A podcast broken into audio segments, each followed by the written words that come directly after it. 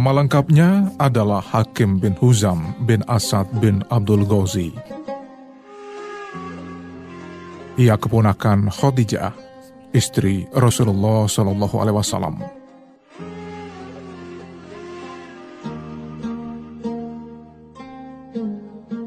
Sebelum dan setelah kenabian, beliau adalah teman akrab Rasulullah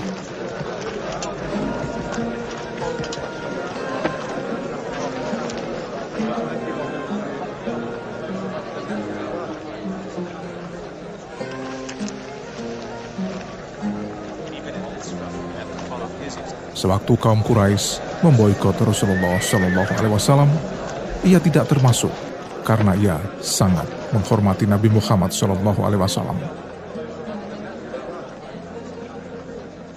Ia baru masuk Islam ketika penaklukan kota Mekah dan terkenal sebagai orang yang banyak berjasa dan berderma. Sejarah mencatat, ia adalah satu-satunya anak yang lahir di dalam Ka'bah.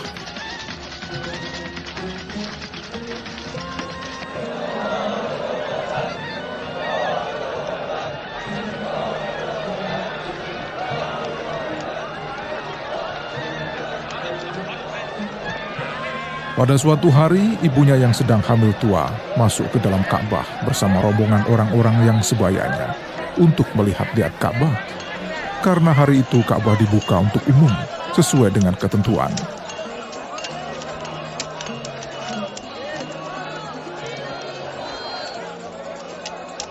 Ketika berada dalam Ka'bah, perut ibu Hakim tiba-tiba sakit dan tak sanggup lagi berjalan keluar Ka'bah. Seseorang lalu memberinya tikar kulit kepadanya dan lahirlah bayi itu. Orang tuanya kemudian menamakan Hakim bin Husam bin Khuwailid anak laki-laki dari saudara Ummul Mukminin Khadijah binti Khuwailid.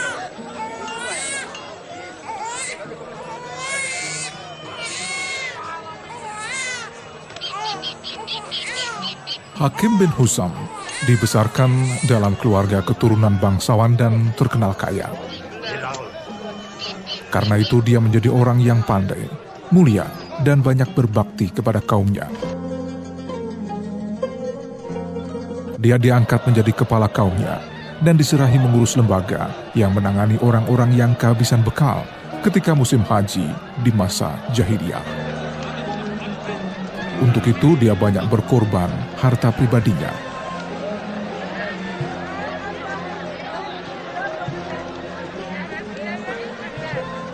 Dia bijaksana dan bersahabat dekat dengan Rasulullah Shallallahu Alaihi Wasallam sebelum beliau menjadi nabi.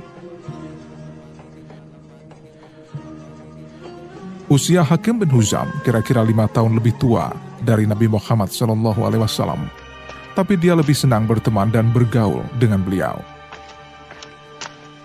Rasulullah saat itu mengimbanginya pula dengan kasih sayang dan persahabatan yang sangat akrab.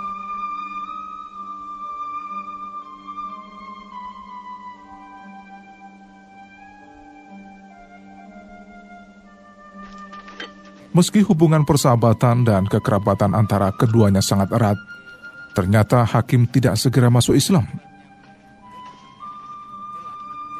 Ia baru menyatakan beriman kira-kira 20 tahun sesudah Nabi Muhammad Shallallahu Alaihi Wasallam diangkat menjadi nabi dan rasul. Setelah masuk Islam dan merasakan nikmatnya iman, timbullah penyesalan yang sangat mendalam karena umurnya hampir habis dalam kemusyrikan dan mendustakan Rasulullah Shallallahu Alaihi Wasallam.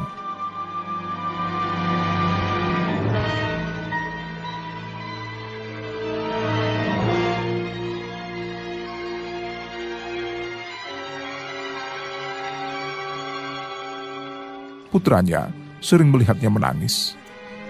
Ia lalu bertanya, Bapak, mengapa engkau sering menangis? Banyak sekali hal-hal yang menyebabkan bapak menangis anakku. Pertama, keterlambatan masuk Islam menyebabkan aku tertinggal merebut banyak kebajikan. Seandainya aku nafkahkan emas sepenuh bumi, belum seberapa artinya dibandingkan dengan kebajikan yang mungkin aku peroleh dengan Islam. Kedua, Sesungguhnya Allah Subhanahu wa taala telah menyelamatkan aku dalam perang Badar dan Uhud. Lalu aku berkata kepada diriku ketika itu, aku tidak lagi akan membantu kaum Quraisy memerangi Muhammad dan tidak akan keluar dari kota Mekah. Tapi aku senantiasa ditarik-tarik kaum Quraisy untuk membantu mereka. Ketiga, setiap aku hendak masuk Islam, aku melihat pemimpin-pemimpin Quraisy yang lebih tua tetap berpegang pada kebiasaan-kebiasaan jahiliyah. Lalu aku ikuti saja mereka. Gini aku sangat menyesal, sangat menyesal. Mengapa aku tidak masuk Islam sejak dulu anakku? Yang mencelakakan, ternyata kita sering fanatik buta terhadap bapak-bapak dan orang-orang tua kita. Bagaimana aku tidak menangis karena hal itu anakku?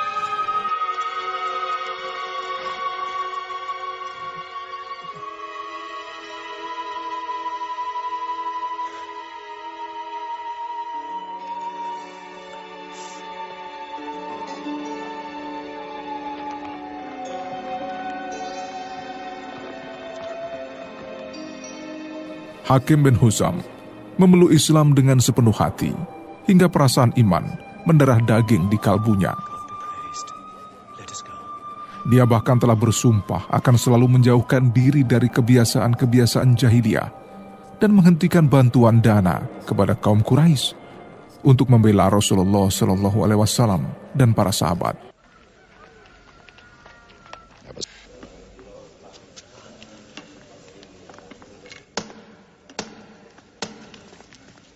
Hakim bin Husham masih ingat benar dengan peristiwa di Darun Nadwah, suatu tempat terhormat bagi kaum Quraisy untuk bermusyawarah.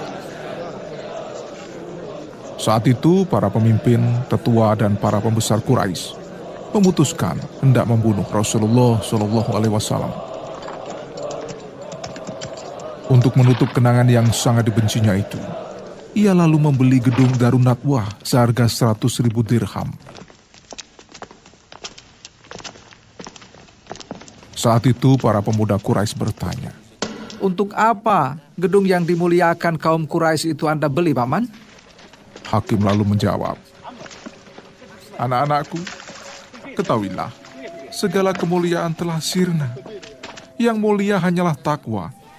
Aku membelinya karena ingin menjual kembali untuk membeli rumah di surga. Aku katakan kepada kalian semua, uangnya nanti akan kusumbangkan untuk perjuangan jihad visabilillah.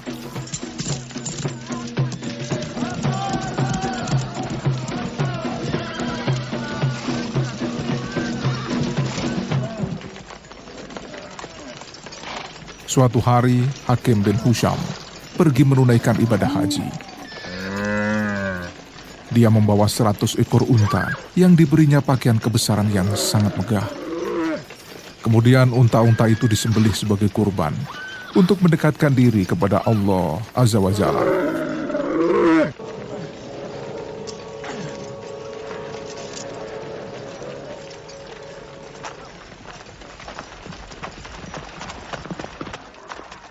Saat haji tahun berikutnya, dia wukuf di Arafah beserta seratus orang hamba sahayanya. Masing-masing sahaya tergantung di lehernya sebuah kalung perak bertuliskan bebas karena Allah Azza wa Jalla. Selesai menunaikan ibadah haji, budak-budak itu dimerdekakan semuanya.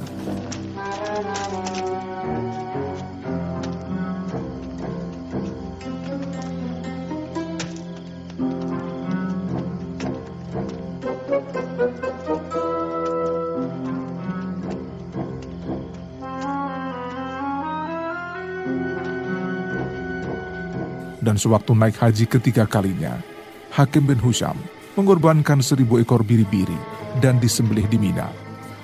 Dagingnya dibagikan kepada fakir miskin.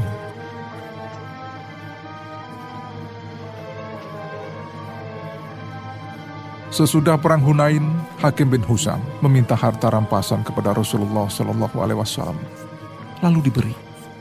Kemudian ia meminta lagi, dan diberi pula oleh Rasulullah. Akhirnya harta rampasan yang diterima hakim dengan jalan meminta-minta itu berjumlah 100 ekor unta. Rasulullah lalu berkata kepada hakim, Sesungguhnya harta itu manis dan enak. Siapa yang mengambilnya dengan rasa syukur dan rasa cukup, dia akan diberi barokah dengan harta itu. Dan siapa yang mengambilnya dengan nafsu yang serakah, dia tidak akan pernah mendapatkan barokah dengan harta itu. Bahkan dia seperti orang makan yang tidak pernah merasa kenyang. Ingatlah, tangan yang di atas lebih baik daripada tangan yang di bawah.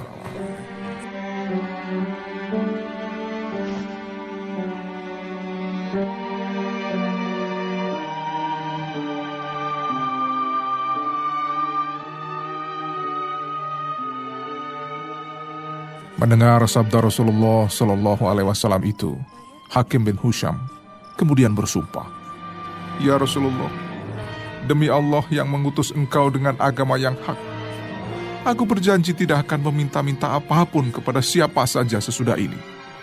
Dan aku berjanji tidak akan mengambil sesuatu dari orang lain sampai aku berpisah dengan dunia ini.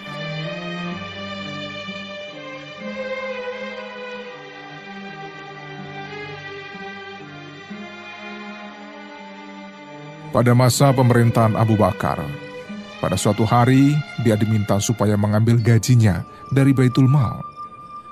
Tapi dia tidak mengambilnya.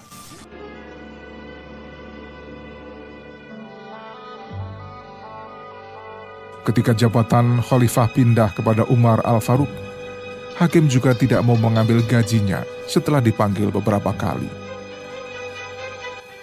Khalifah Umar bin Khattab lalu mengumumkan di hadapan orang banyak. Ya ma'asirul muslimin, saya telah memanggil Hakim bin Husam beberapa kali supaya mengambil gajinya dari Baitul Mal. Tapi dia tidak pernah mengambilnya.